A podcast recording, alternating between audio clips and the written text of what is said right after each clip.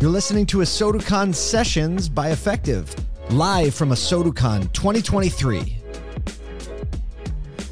All right, we are here on, I think, the last Soducon sessions. I don't know when it's getting released in the order, so I apologize if this isn't the last one for 2023. Uh, but sponsored by Effectv, and they've been a great partner uh, to the podcast and to the content that we put out. And I'm sitting here with Michael Lucki, even though there's zero T's in his name, it's somehow uh, found, found its way in here. Uh, Academy instructor with NADA. Welcome to the pod, man. Oh, thank you, thank We've- you very much. We've had a few conversations with you in the past, and so it's always uh, it's always my job as podcast interviewer to get a unique thing out of the way.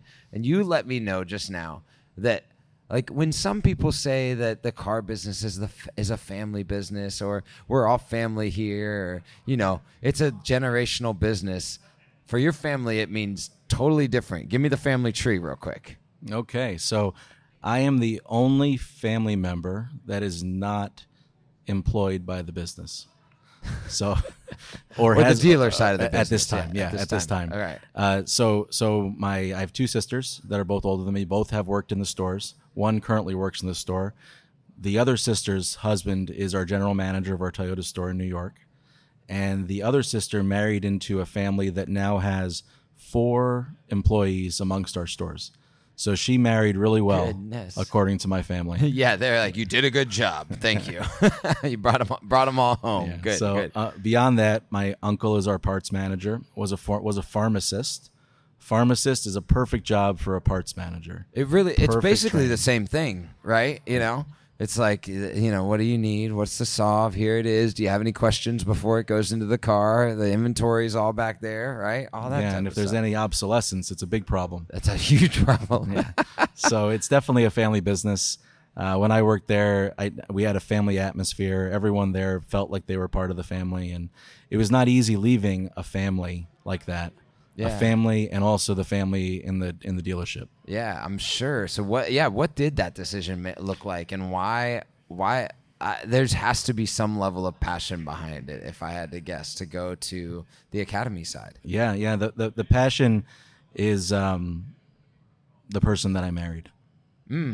So All I did what was in the best interest of my wife and my kids. Yes. and made that move, and it was uh, was not an easy move. It took about two years for that to happen. Okay. And and as a graduate of the academy back in 2015, uh, it was a great opportunity for me to come and, and give back and and serve our community. And there's so many connections on on the academy side that I didn't know about until afterwards. Uh, People that knew my family, people that knew our dealerships, people that were um, went to school with my parents, people that it was just it was a, it it feels like a family at the academy, and we support each other. Yeah. All of the instructors support each other. Everyone has their own specialty. Everyone has their own topics, but everyone understands our, our, our, our vision, which is to serve, to serve our members with advocacy and education Yeah. and it's met we're serving our members so it feels it feels like you're really still in service to the automotive retail industry That's so cool. So you know, NADA is this very interesting thing. I mean, when I first got in the in, into the industry, NADA was just a value, right? It was like, oh, you got your NADA value on that car, right? It was a retail value, and then I learned it was as a dealer. It was oh, there's a wholesale value there, and so that was my first kind of you know association with the four letters right? And then um, more broadly i'm i start getting emails about a big show once a year. I'm like oh cool there's a big show. That's neat. And then my dealer goes well we, we're going to 20 group you know our nada 20 group. And i was like okay i guess they got these things where they go on fancy trips and talk about the bottom line right? And then all of a sudden i meet the the academy which is this whole training program for people to become dealers and and and to learn more and not just dealers but there's multiple training programs in it. Eh, eh, when you say advocacy and education walk us through like how the heart of that comes out in in each of these because i think it does. It's not just like the advocacy is over here and the education is over here right? Sure, sure. So it's easier for me to speak about the education side because that's what I'm in every single day. But the advocacy part of NADA is how it was founded. You know, over 100 years ago, a group of dealers came together and said, we need to support and represent our dealers and dealers across the country in, in Washington.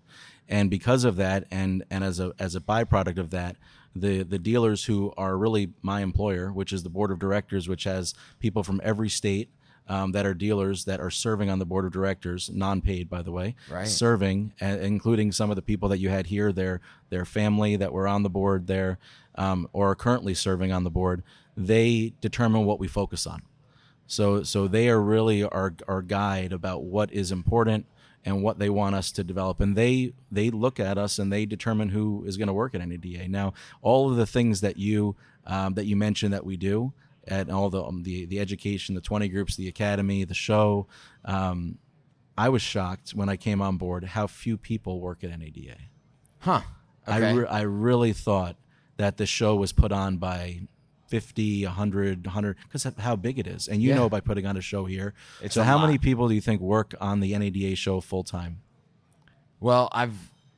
I, I think I've got a little bit more information now over the last couple of years since there's a lot more integration. But I think that like the full time show crew seems like it's only three or four people that are Yeah. dedicated to the show. Well, it's less than 10 right now. Yeah. I don't know exactly the number, but it's less than 10. I was blown away by that. When you see how much they do, how much they put on, and the the scalability of what they've been able to do is just tremendous. Well, and And- there's a lot of partners that come alongside for the show. I know to help with, uh, you know, it, it, you know, the vendors and things like that. But yeah, the core team that's actually working year round. And I found out this year they plan the venue five years in advance. Yeah.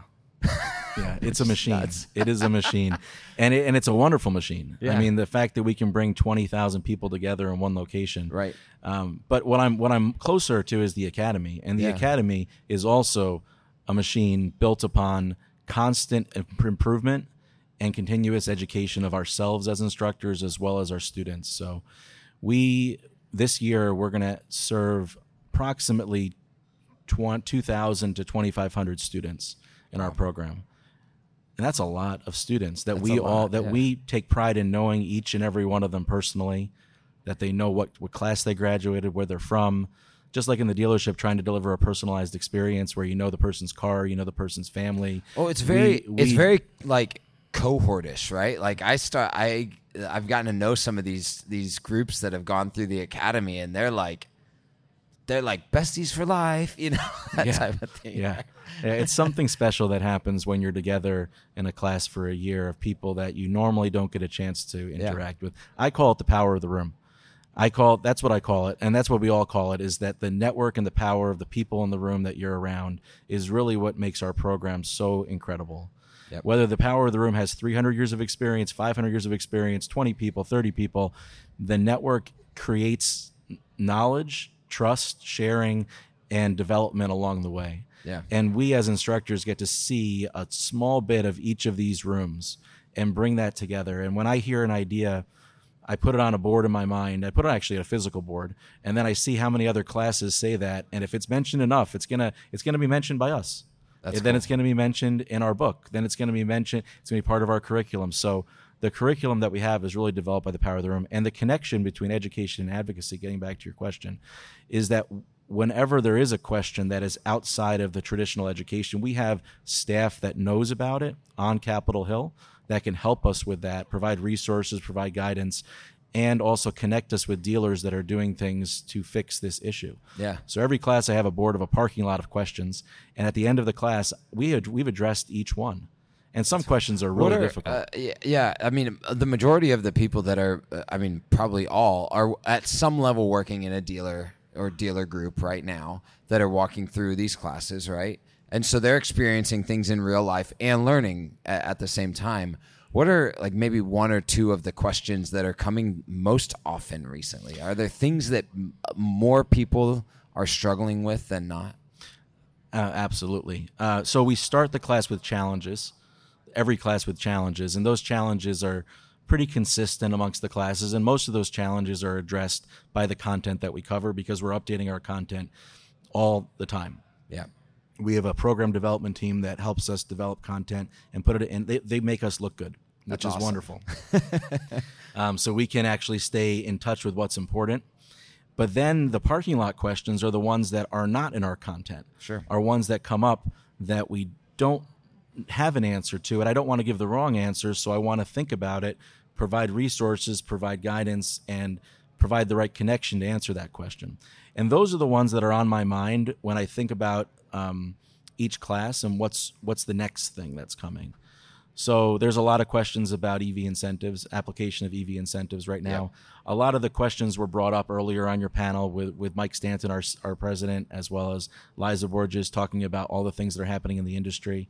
Um, so so that those parking lot questions are things that we actually, if we don't have a good answer for, we'll bring up in other forums. We'll bring it up between our instructor team. We'll bring it up with our advocacy team. We'll bring it up with our biannual meeting with our 20 group moderators to see if any of them, of our 50 or so 20 group moderators and academy staff, have an answer or have a connection or have knowledge to that.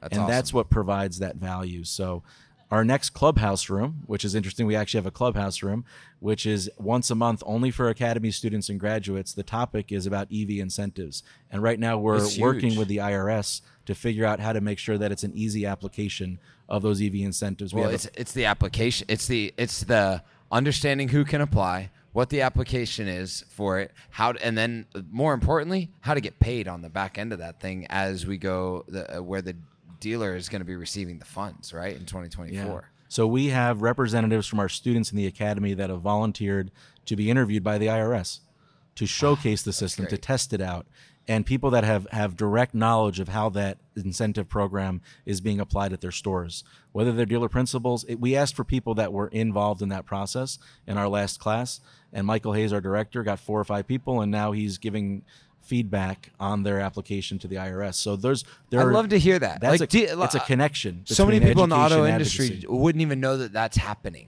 right but that is happening and that's how education is meeting the advocacy is meeting what's happening on capitol hill and then what's meeting in the practical outworkings because that's going to be a problem that we have to solve for like a few months from now right yeah i love it Yeah, oh, so Oh, that's one of them. There are other ones that come up all the time about interest rates, about Sure. things that are happening in the industry, about affordability, um, about uh, the challenges. The challenges are different for every class. I mean, we have a class in financial management. The challenges are different than the class on parts management, the class in service operations, the class in which I teach, which is inventory and marketing management, which we developed a marketing class, which I'm I want to show with you, share with you at one point i'm in for marketing managers because we saw the growth in that area and the need in that area.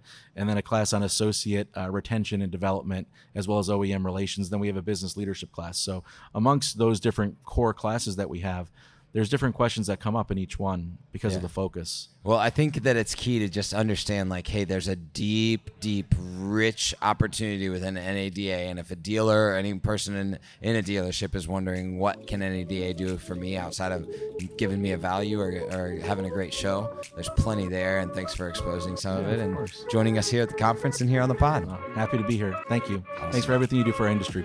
Uh, always my pleasure.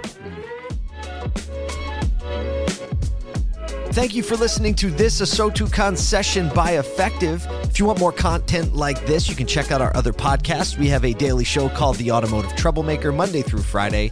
Here on podcast, also live streamed on YouTube and LinkedIn and Facebook. We also have a long form podcast called Auto Collabs. Auto Collabs. And if you just want to go a little deeper into this community, you should sign up for our regular email. We put our heart and soul into it. You can get it for free by going to asotu.com. We'll see you next time.